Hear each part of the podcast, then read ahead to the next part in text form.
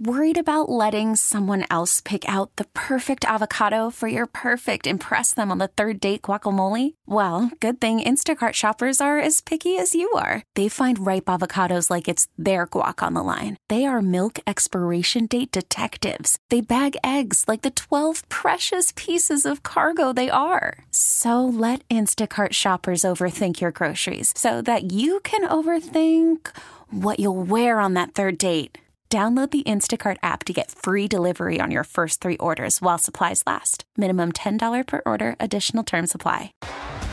T-Mobile has invested billions to light up America's largest 5G network, from big cities to small towns, including right here in yours. And great coverage is just the beginning. Right now, families and small businesses can save up to 20% versus AT&T and Verizon when they switch. Visit your local T-Mobile store today.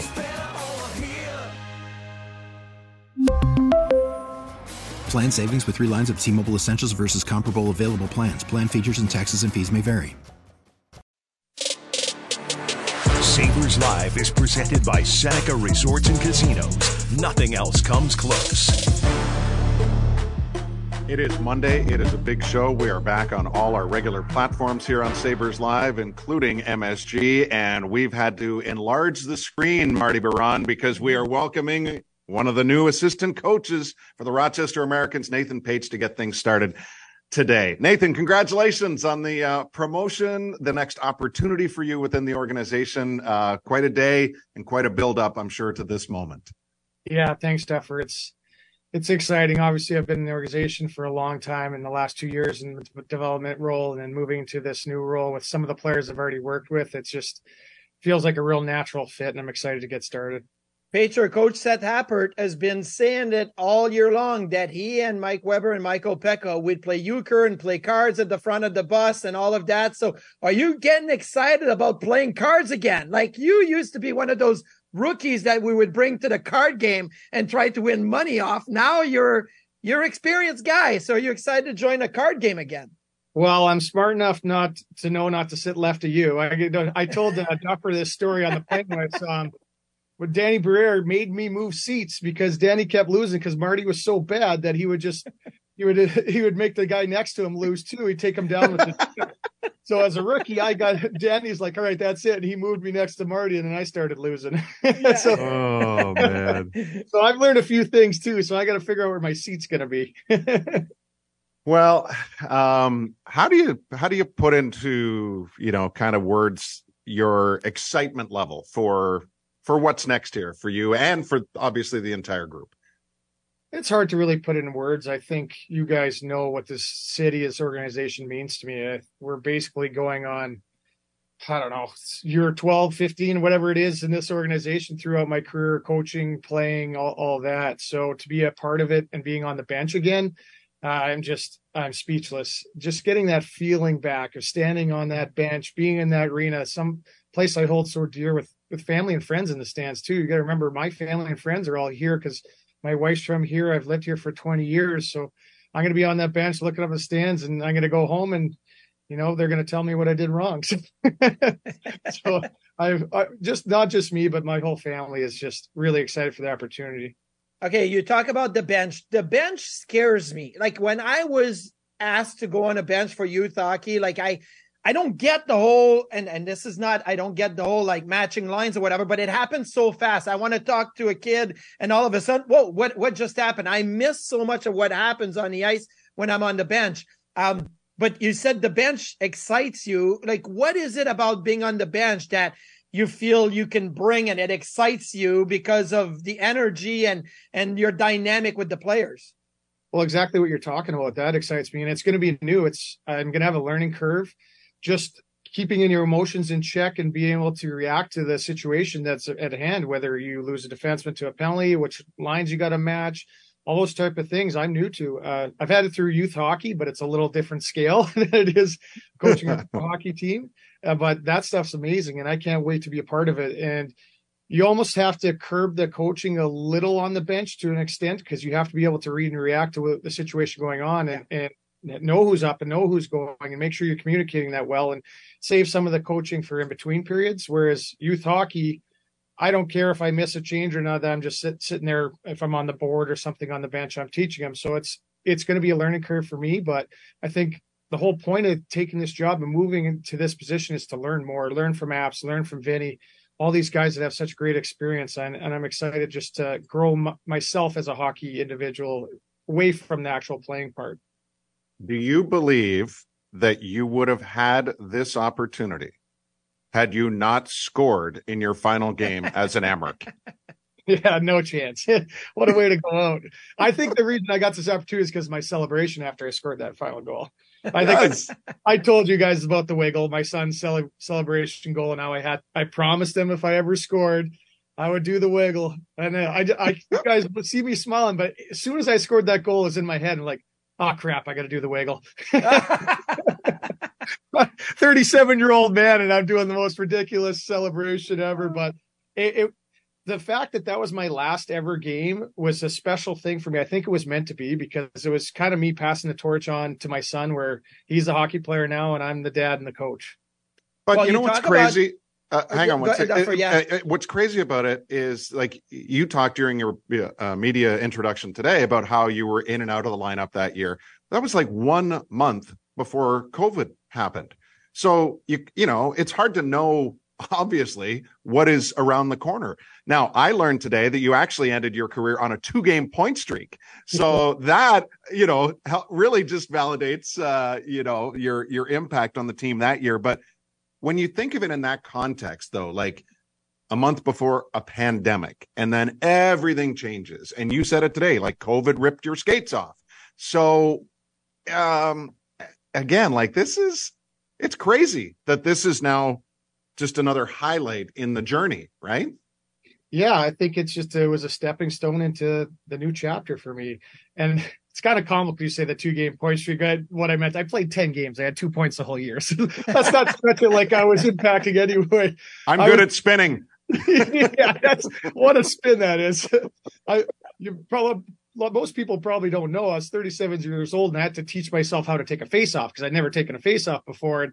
And so there were so many cool things in that season that were special. And just, I was an old guy learning new tricks, and I was lucky that Tails and Bots, you know, had that, and Randy Sexton had the faith in me to keep me in that locker room, only playing 10 games, but hopefully understanding. I think they did understand the value that the culture we were trying to create. And, you know, I have to thank those guys, especially Tails. He really pushed to bring me back to the organization, and I owe a lot to him to be able to finish my career out as an Amherst. And now moving forward, you know, Kevin and Terry and Apps and everybody, and especially Adam Mayer, who helped get me into the development spot, and Jason Karmanos, you know, believing in me into that position and now into the coaching position. You talk about passing the torch to your son. You know what is funny is that I think most players, when they retire and then they're retired for 5-10 years and their kids grow up, they're like, man, I wish my kids could have understood what I went through as a player, and, you know, the ups and downs of the team and playoffs run and all of that.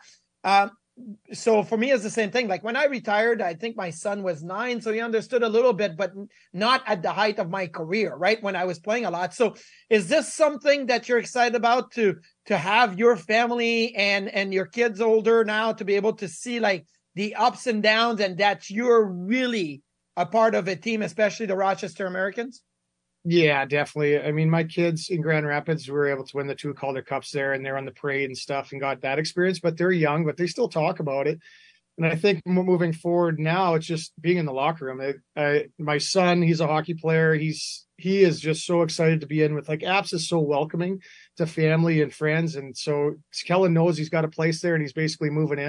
And then my daughter, Mira, even when I played, I used to bring her in to the Rochester, and she'd go in the office, and she has a big personality. She'd take over the office. So I'm just really excited for them to be a part of that. And the culture Apps has created, that family atmosphere, and it's just going to fit to what I believe in and what my family wants to do too. So I think that's why they can be so supportive, and they are just as excited as I am. When did you start thinking about this? Like, not that you knew that Pekka and or Weber were going to move on, but like, how long have you really thought about coaching? Well, I wouldn't say in the last 2 years I've really thought of it, because I loved my job as player development, and it was an amazing experience and a great transition from playing. With player development, you get to work with the draft picks, you get to really experience a lot of different avenues of pro hockey and the behind the scenes stuff, whether it's watching and evaluating or see kind of decisions that management is making. You're in those meetings at times, like not all, obviously there's higher up stuff, but you get to see a little behind the scenes. And then also you get to jump on the ice and get to learn a little bit on the coaching side. So I was able to, I think, learn and grow into a lot of different areas. And I don't know if I wanted to get into coaching right after playing, but I don't know if I was really prepared as I am now. I still have a lot to learn. I'll say that, but it's something I've always thought of my whole life. My first coaching job, I was 16 years old. It was in Leroy, Saskatchewan. And my cousin was, my sister was a really good softball player. And I was 5 years younger than my sister. So I was a bat boy as a little kid. So I grew up, my dad was a coach. He was a coach of the hockey team, my hockey team, then coached my sister's baseball team. So I knew the sport and sat there having a catch for years. And I have a small town, I should tell people, there's 450 people. So there's not a lot of coaches in town that are available that know the sport. So my cousin was a really good player, and she was my age. And she asked if I could coach. And I had time because I was coming back from junior hockey, and it was a split semester. So I didn't have a lot of classes. I said, yeah, I'd love to. So I think from an early age, I got into coaching, and I come from a family of coaches. My dad was a coach. My grandpa was a coach of hockey teams. So it's always kind of been ingrained into my family and something I've always gravitated towards, even in my playing career in the summers, whether it was running skates or when I was done running youth hockey, all sorts of things have kind of led me to this path. Now, Seth Appert was a goaltender. Vinny Prospal was a forward. You did everything. You even blocked shots. So I'll say you did all of it. What are you more excited about? Like working with D or helping out some forwards, maybe some depth guys, special teams? Is there, I know you guys are just announced now, but is there something you're really excited about? Part of the whole, task that gets divided between coaches? Well, I think the most exciting part for me is to kind of continuing on the development path. In my last 3 years in Rochester as a player, where I wasn't really a player, it was more about the younger guys. It's more about helping them realize their dreams and getting to their ultimate goals, and whatever that may be, whether that's a Calder Cup, whether that's playing in the NHL, is winning a Stanley Cup, just having some kind of piece and hopefully helping them along that path. And to be able to sit, I remember playing and sitting here, Kellen would play mini sticks with guys like Jacob Bryson would come, and Fitzy would come over for dinner. They'd play mini sticks, and he'd go into the rink and hang out with Tage. And then all of a sudden we're sitting on the couch and we're watching those guys star for the Sabres.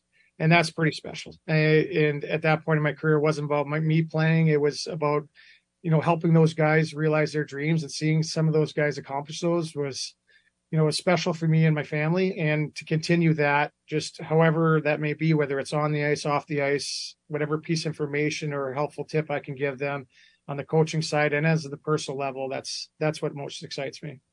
Nathan Page with us here on Sabres Live. He and Vinny Prospal joining Seth Appert on the Amherst coaching staff that announced today. How do you ever take the time? Have you ever taken the time, and especially on a day like this, to read a team press release? And if you have, how does it make you feel when you see what the Amherst put out today about your contributions to the organization? I would say as much or more so off the ice during your time with the team. Yeah, of course. I mean, you got to give props to Warren Cassell for that. I think Warren overpumps me a little in that area. Warren and I have been together for a long time, and this is what a lot of people don't know is these people behind the scenes, the amount of work they do. There's people in the office, Marty, all the people we've been around, travel, all that. These are special people that they love hockey too, and they work countless hours. So I appreciate what he wrote, and like I said, off the ice is just as important on the ice for the community, and that's why coaching here is extra special for me, because this is home, and I have a special place with this community, and I do appreciate what Warren wrote, and it's very flattering, and it means a lot. And just so everybody knows, though, a lot of work goes into those people writing those articles, different things, setting even up this call. There's so many other people that are there helping us out every day, and they just don't get the credit that they deserve. This or that, Pacher, were you a sleeping stand, like not standing, but sitting in your seat, or sleeping, like laying across four seats where you were sleeping on the floor on the bus? Like, how did you do it as a player? Because you can't roll on the floor if you're a coach. Like, you can't like lay down in the slush and all of that. But as a player, you do whatever works. So what were you doing when you were playing to get some shut eyes on the bus? Well, the evolution of 17 years, your bus seats change and the amount of seats you get change. So as a rookie, which I'm a rookie again now, I sat up and I slept like this because I had Chris Thorburn sitting next to me, and he's a big boy. So I just, those nice shoulders, lean on those. And then as I got older, I was able to take a little more room. And I had those two seats. I had the four seater where I could put my feet across and get a little more comfortable. So back in a rookie, I think I'll be sitting straight up and sleeping again. Was Thorburn long hair at the time? Did that wake you up with a couple of like long, like tickling hair in your face? No, it's not as long as it is now, and he barely could grow facial hair then, so that didn't tickle me too bad. Do you, I mean, now the door is open since we're talking about former players and teammates. What would you like to share about Marty right now, Nathan? Oh, I mean, there's endless stories about Marty. I mean, we only were together like 6 months. There can't be endless stories. I'll tell you a great story. It's about Marty, but it's not actually Marty that did it. It was trade deadline, and me and Adam Mayer were roommates, and we were playing a game in Toronto, and we actually were taking pregame naps, so we fell asleep, and the phone rings, and we're both, our hearts drop. We just get up in the bed, look at each other, and we're like, we don't know what to do. He grabs it, and it's Danny Barrera. It's like, you watch this? Marty just got traded. And we're both like, Danny, are you kidding me? He just gave us a heart attack. He's like, well, you guys are hockey nerds. I knew you'd be up watching this. So that's probably a little story about Marty. That Marty. And then you and Mercy cried and cried because I was leaving. So yes, thank you, Pacher. I appreciate that. My 3-on-3 goalie got traded. Yeah. I don't like, so like when we played, because we played again later that year. I remember the last year of the season was in Philadelphia. Were you a chirper? Like, if I don't remember really you getting around me and chirping me or whatnot, but were you like a vocal guy on the ice? Were you a chirper? Did you get into the scrums and had some good one-liner? No, horrible. I was horrible. Okay, good. If you describe me as a chirper, it'd be like a guy, you know, square wheels. that was me. I was willing to stick up for a teammate, but it was with my heart, not my mind, when it came to chirping. Good, because as a coach, there's some coaches like Steve Ott, right? Still as a coach, he chirps everybody, and you're like, Otter, you can't go there. You're a coach now. You got to stop. So this is perfect for you, Pacher. Yeah, no, that's ingrained in Otter. I've played with Otter. I've known him for a long time, and he could never turn it off. Yeah. No, and square tires are like the ultimate Canadian prairie reference. I didn't learn of square tires till I went to college in Calgary. And then I found out real quick what it's like when you go out at minus 35 and your car is thump, thump, thump, thump. That's your. Yep, it freezes. Thanks for clarifying that, because I had no idea. I just thought, man, like, well, yeah, obviously when you got square tires, it doesn't go anywhere, but it's an actual like thing that when your car's too cold, you get a flat end and it just takes time to get rounded again. Big time. Probably don't know you got to plug your car in to keep it running in the winter. No, too. I did know that because I played way up north in Quebec, and my billet dad used to plug his truck in and have a little heated fan inside that would kick in at every like 6 a.m. every morning, so it would warm up the inside of the car too, because if not, it was completely frozen. Yeah. Do you think like little stories like that, like do you love finding that out about the current players, like having that little bit of time where you get to know them way more off the ice, and then, you know, is that what helps kind of develop these relationships for you? Absolutely. And I think I have a kind of a head start on it because of the development job. That's really a key part of being a development coach, is you can't just jump in and, you know, have all these ideas for them stuff. The biggest part of that job is to build the relationship first, and then they trust you, and they'll know deep down that you're doing everything for their best interest. Mm-hmm. Whether sometimes that could be a difficult conversation, but you can't have those difficult conversations without the relationship first, where they trust and know that you're thinking of their best interests first. So yes, that for me, that's extremely important. And luckily with a lot of these players, the Amherst, I've already worked with them before, whether it's through development or just being their last season. So, or some of them I even played with. So that makes it even easier. I mean, you look at Big Murr, I played with Big Murr. So there's a couple of guys still on the roster. There was more last year with Lawrence Pilot going overseas. I had played with Larry too. So, you know, and I think with guys that played with me being in that locker room, it helps give the younger guys kind of knowledge of who I am and what I was as a teammate and how I cared about them. And so that'll also help moving forward. I'll give you a little maybe background story on your assistant, new assistant, Vinny Prospal. When Vinny was traded from Tampa to Philadelphia, he sat next to me in the locker room in Philly. And after like 5 days, he looked over to me, he goes, "Is there ever sun in Philadelphia? I need to find a tanning bed," because he had played like 6 years in Tampa. And he goes, "I need to keep this glow. I need to find a tanning bed." So Vinny was, you're going to love him. So yeah, so make sure like first time you see him or something, you say, "So by the way, there's spray tan over there. There's tanning beds over there. Like just throw that in for me, please." He's really good. He might be shocked in Rochester. I'll be honest, Marty, I thought that story was going a different direction. I thought he was going to turn to you and say, "Do you ever stop talking?" Oh, yeah. No. I didn't expect it to go that way. Oh, Vinny can talk. I think they're pretty close, Pacer. Oh, yeah. Okay. Well, there we go. Oh, and he's got great stories, and he's got some bite to him. So, yeah, I played with Vinny Prospal in both Philly and the New York Rangers. And funny enough, I thought that Vinny did not like John Tortorella when he was in Tampa with him. And then about 2 weeks after Vinny was in Philly, he looks over to me, goes, "I miss Torts." And then sure enough, like he found Torts back in New York. Like he wanted to go back with Torts because he realized after the fact, like, I like Torts. I like that he pushes me. I like his system. So, yeah, you may learn a few Torts stories here and there in the locker room with Vinny, which will be great. Write those down and then tell us on the show all the things that he says. Oh, I can't wait because I'm friends with Ryan Callahan, and obviously Callie was his captain, so he's told me some beauties. oh, definitely. So yeah, Callie would have some good stories of Vinny as well, because I think he played a couple of years with him. He did. I mean, to your point, or the point I was making before, once you get those relationships like Vinny had with Torts, and Torts pushed him, and you realize it's what's best for you. But you have to have that relationship first before a player will accept it.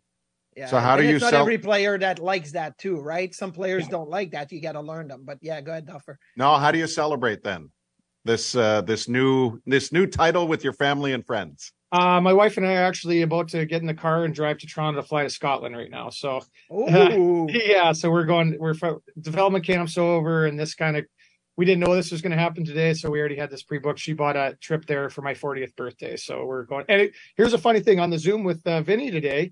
Vinny's wife bought him a trip to Scotland when he turned 40 as well. So we already have that. Yeah.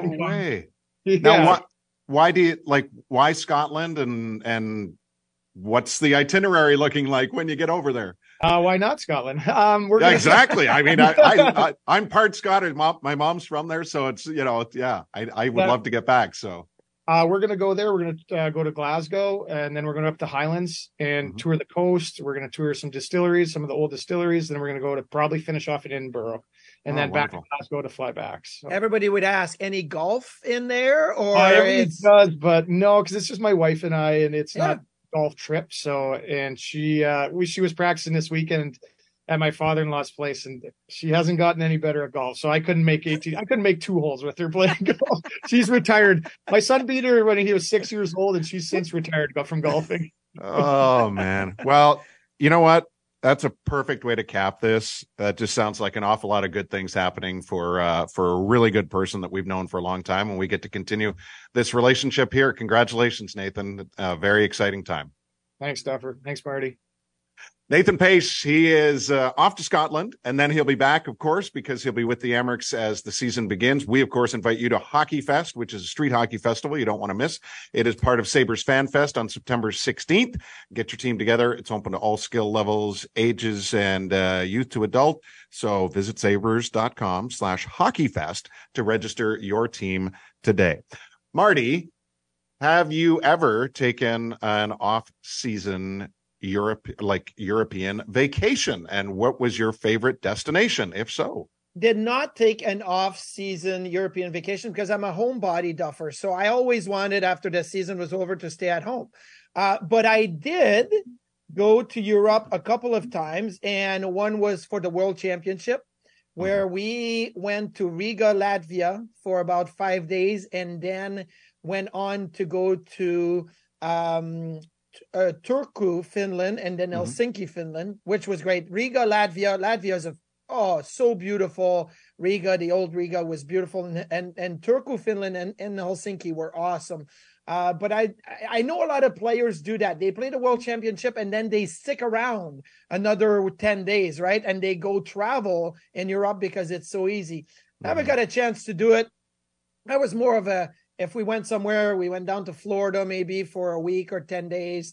Or like I said, I just like being at home. And you are. Yeah, like I'm a homebody. So now that I've really thrown it out there, I should have known that would be the answer, because that's totally you. And how did you like our image on social today at Sabres Live?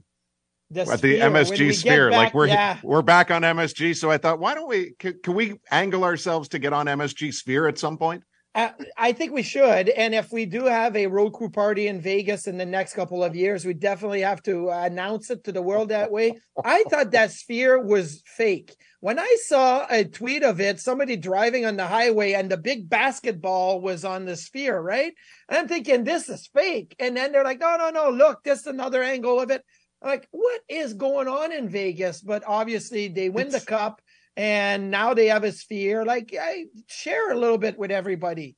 Share the wealth there. I mean, their 2 billion plus football stadium is pretty impressive, but I don't know, man, like this thing is blowing me away. It's one thing to see it from an aerial viewpoint, but like when you're driving and that's in your immediate horizon, like it's something out of a sci-fi movie, and it's like I just feel it's a distraction.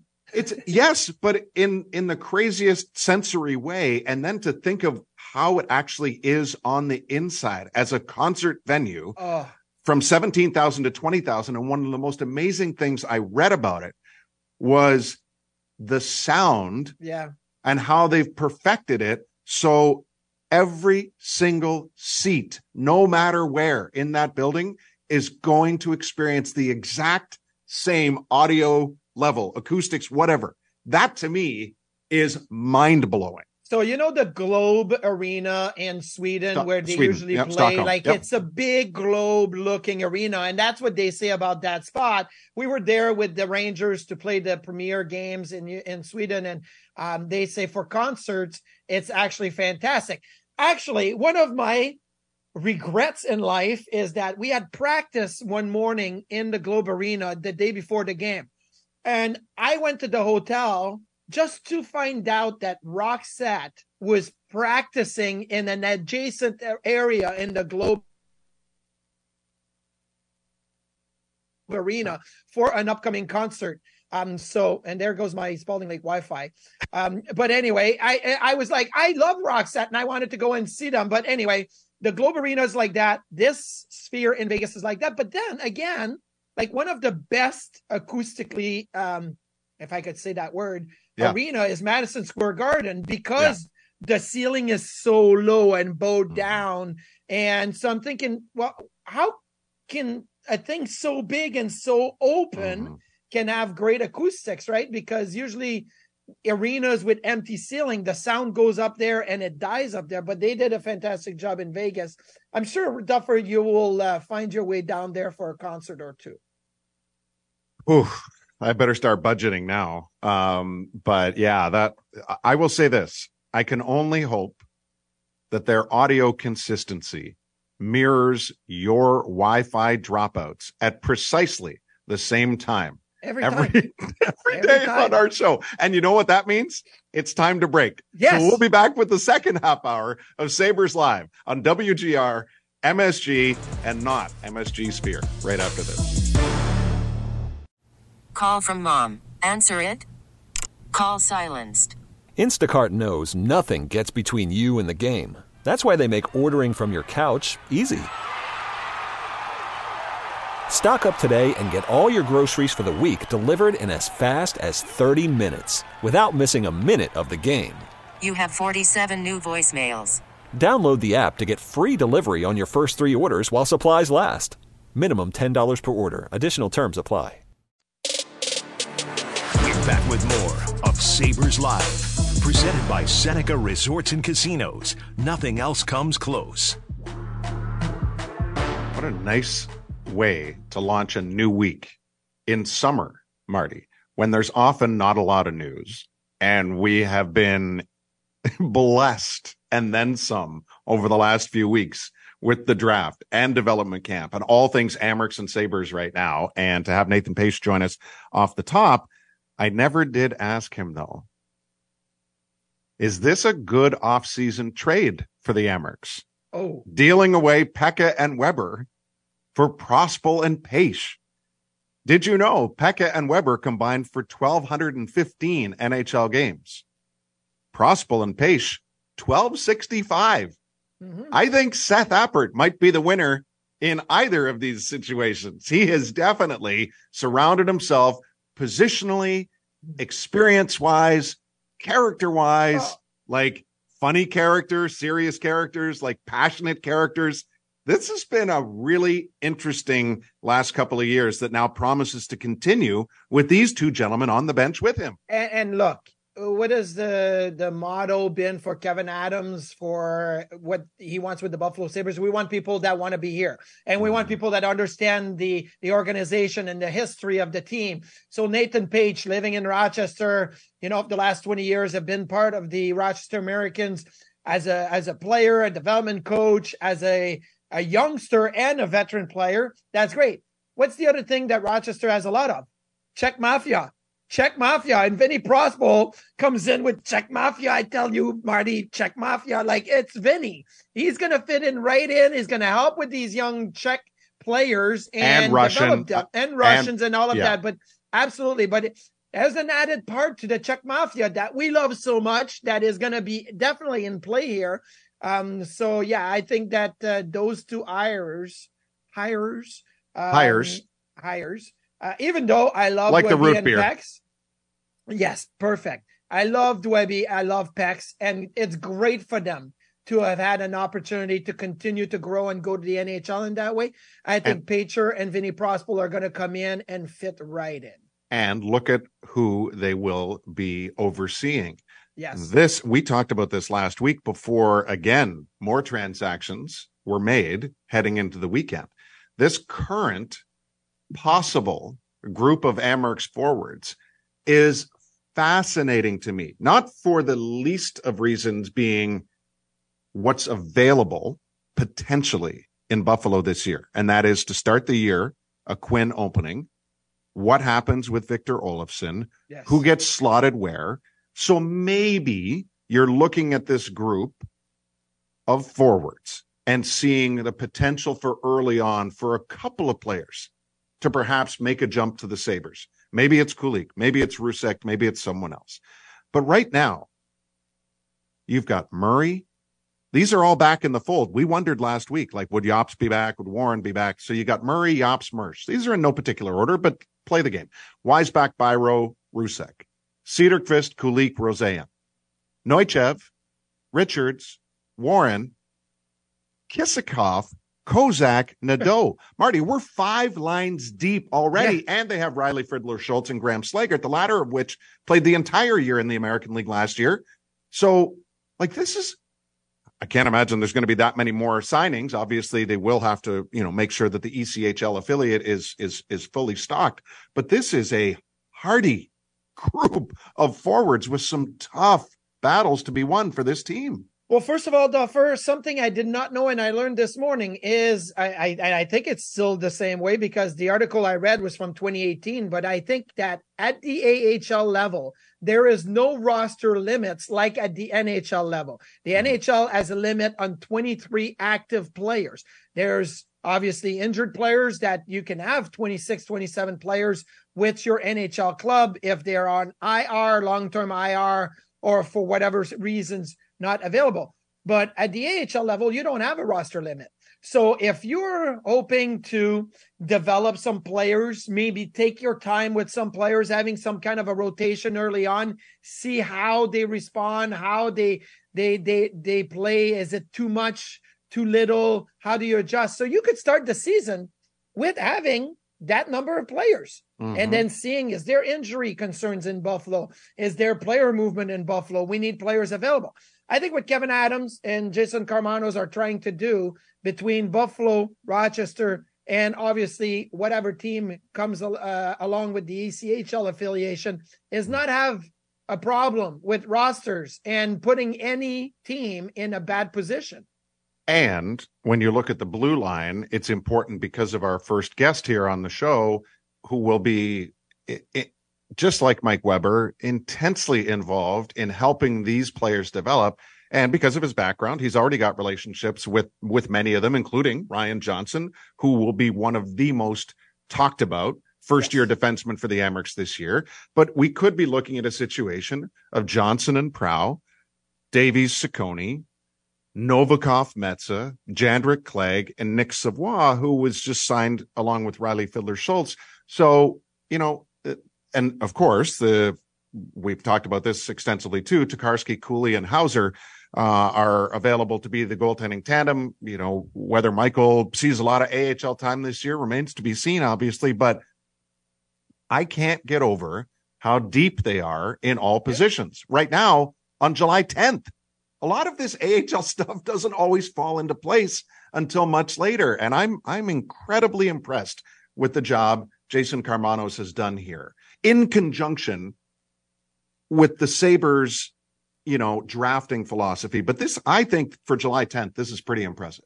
Very impressive. And it's impressive also that players from other organizations wanted to sign in Rochester, despite the fact that there's a lot of bodies available, right? Like if you're an AHL player and Rochester's calling and say, we want to offer you a one-year deal.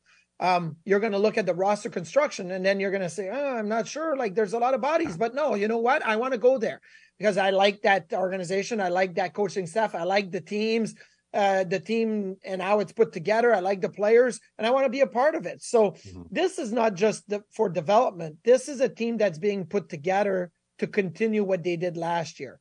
Falling to the Hershey Bears in the Eastern Conference Championship is not what the Rochester Americans want to do next year. They want to go all the way. They want to win. Winning helps you getting better. My second year in Rochester, we lost in the Calder Cup final.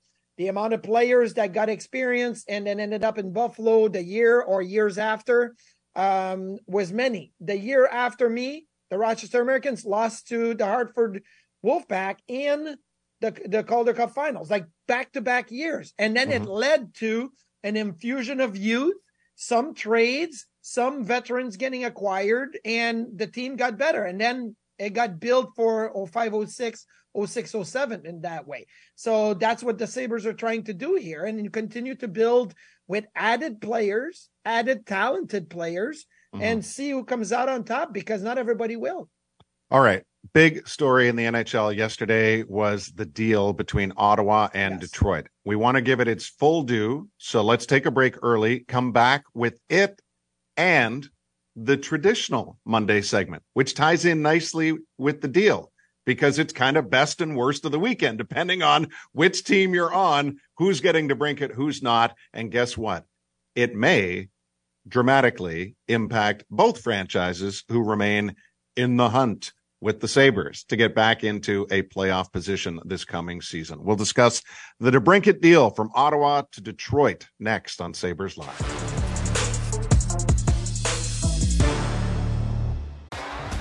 T-Mobile has invested billions to light up America's largest 5G network from big cities to small towns, including right here in yours.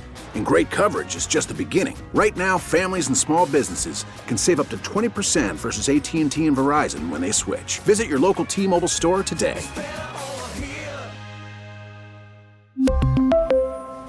Plan savings with 3 lines of T-Mobile Essentials versus comparable available plans. Plan features and taxes and fees may vary. We're back with more of Sabres Live. Presented by Seneca Resorts and Casinos. Nothing else comes close. Well, our Sabres Live group chat got fired up pretty quickly last night, Marty, because of the deal between Ottawa and Detroit. The DeBrincat deal getting done as Alex goes to the Red Wings in exchange for Dominic Kubalík, a conditional first in 2024, which I will not get into the details, a 2024 fourth, and defense prospect, I guess you could say, 21-year-old Donovan Sabranko. So my initial reaction to the deal was, wow. This is terrible for Ottawa.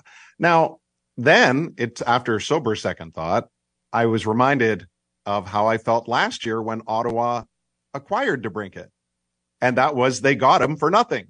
So now in the big picture, I'm like, okay, whatever. It was just 1 year of DeBrincat's career with Ottawa, and we move on, and nothing lost, nothing gained. Although DeBrincat did lose a little bit financially because he didn't have the monster year.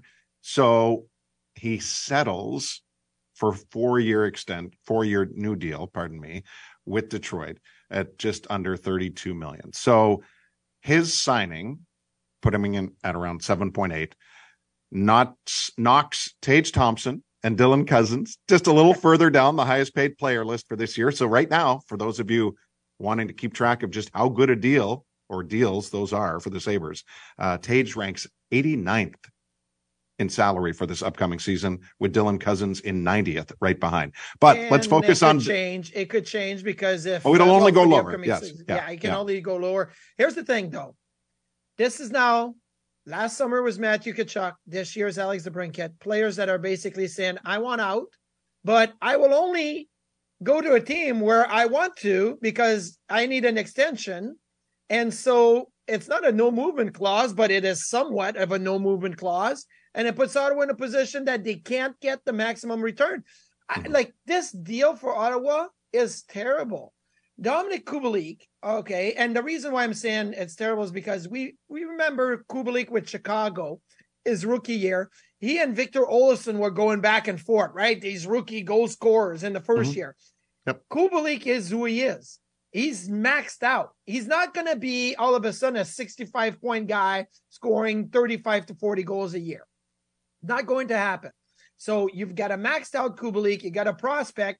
You got a first-round pick. Okay, good. You got a first-round pick back in the DeBrincat deal, but they better go, Ottawa, I'm saying, they better go and get something in the free agent market, because you got to tell Brady Tkachuk, Claude Giroux, and everybody else, you got Jacob Chikrin last year, you got Jonas Corposalo this year. Like, you got to replace DeBrincat if you're Ottawa. If not, your team is not as good. Oh, wait, you're on mutation formation here, Duffer. That is true. I was muted because I didn't want to say what I just said. So let me start over. I will say this. They will have Josh Norris for an entire season, and Kubalík will easily score 20 for them. So they're not going to miss that much in the way of goals. Kubalík is not going. He scored 20 last year on a challenged Detroit team. Yes. So, and has scored 30 once in his career. So I think 20 is easy. But let's talk about the impact of DeBrincat here, because now, most importantly, both these teams, and trust me when I say in the Detroit market and the Ottawa market, they look at the Sabres in a similar way. How can you not? These three teams have been on such similar paths, albeit different, if that makes any sense, as far as inching closer. None of them have reached their potential as quickly as their fan bases would have liked. That's the obvious. But what does DeBrincat do for this Detroit team that has always had Dylan Larkin and then a bunch of others? Yes. What does it do? I don't like Detroit. I don't like what they lost this year and how they are trying to add in. Look, I know Steve Yzerman is trying to do a lot of things, and he signed JT Comfort to a contract over $5 million on average to play second center. Who's he going to play with? Like David Perron? Are you putting Robbie Fabry there? I'm not in love with Detroit's roster. I'm in love with a few players. Mm-hmm. I always have liked Dylan Larkin. I think he's fantastic. I love Mo Seider. I think it's fantastic. But really, after that, I don't like Detroit. I think Ottawa is still a better team than the Detroit Red Wings, even though Ottawa took a step back, I think. And in my opinion, not because we're in Buffalo, the Sabres are ahead of those two teams, roster-wise, depth-wise. Yes, okay. You're going to point out the goaltending. Philly Husso is a much more experienced goaltender than anything the Sabres have. And Ottawa went and got Jonas Corposalo, and they got Anton Forsberg coming back. So maybe they have an edge in goalie, but I think over time, and if the Sabres can insulate a little bit what they have in that and you know, let them develop, it'll be fine. So I don't like Detroit. To me, they're 3, Ottawa's 2, and Buffalo's 1. Do you know how much roster turnover there actually has been for Detroit this coming season? They have eight new faces coming in. That is a lot. And that speaks to how disappointing last year clearly must have been for Yzerman and his plan. Yeah, so the players coming in, though, like, are they of impact, right? Is a Daniel Sprong going to be able to duplicate what he did in Seattle and be a guy that's of impact? Last year was great. He didn't play a lot, so his points per 60 and his impact per 60 was great. But if you give him 18 minutes instead of 10, is that going to help you? I don't know. That's rolling of the dice. So you've got DeBrincat, you have Klim Kostin, Daniel Sprong, Christian Fisher, Shane Gostisbehere, Justin Hall, James Reimer. You're right. It doesn't sound like a huge impact. Yeah, it's not that great. It doesn't like that's why everything hinges on the magnitude of this DeBrincat deal. Well, and if he DeBrincat returns to 45 goals is an impact, but if he gets 32, that's still a good season for him, but it's not the impact that they wanted. Right. Well, guess what? We don't have time for best and worst. So maybe we'll treat Monday like a holiday edition. And then tomorrow we'll have best and worst from the long weekend. Yes. Great to be back with you on all platforms, folks. We'll see you tomorrow. We really need new phones. T-Mobile will cover the cost of 4 amazing new iPhone 15s. And each line is only $25 a month. New iPhone 15s? It's better over here. Only at T-Mobile, get 4 iPhone 15s on us and 4 lines for $25 per line per month with eligible trade-in when you switch. Minimum of 4 lines for $25 per line per month with auto pay discount using debit or bank account. $5 more per line without auto pay, plus taxes and fees. Phone fee at 24 monthly bill credits for all well qualified customers. Contact us before canceling account to continue bill credits or credit stop and balance on required finance agreement due. $35 per line connection charge applies. See T-Mobile.com. Protect your vehicle's engine with a full synthetic oil change and save with Mobil 1 at O'Reilly Auto Parts. Purchase 5 quarts of Mobil 1 full synthetic motor oil and receive a $10 O'Reilly gift card after rebate. See store for details. With your Mobil 1 purchase, you'll also receive 2 times points during Old Rewards Bonus Points Month at O'Reilly Auto Parts. Oh, oh, oh, O'Reilly Auto Parts.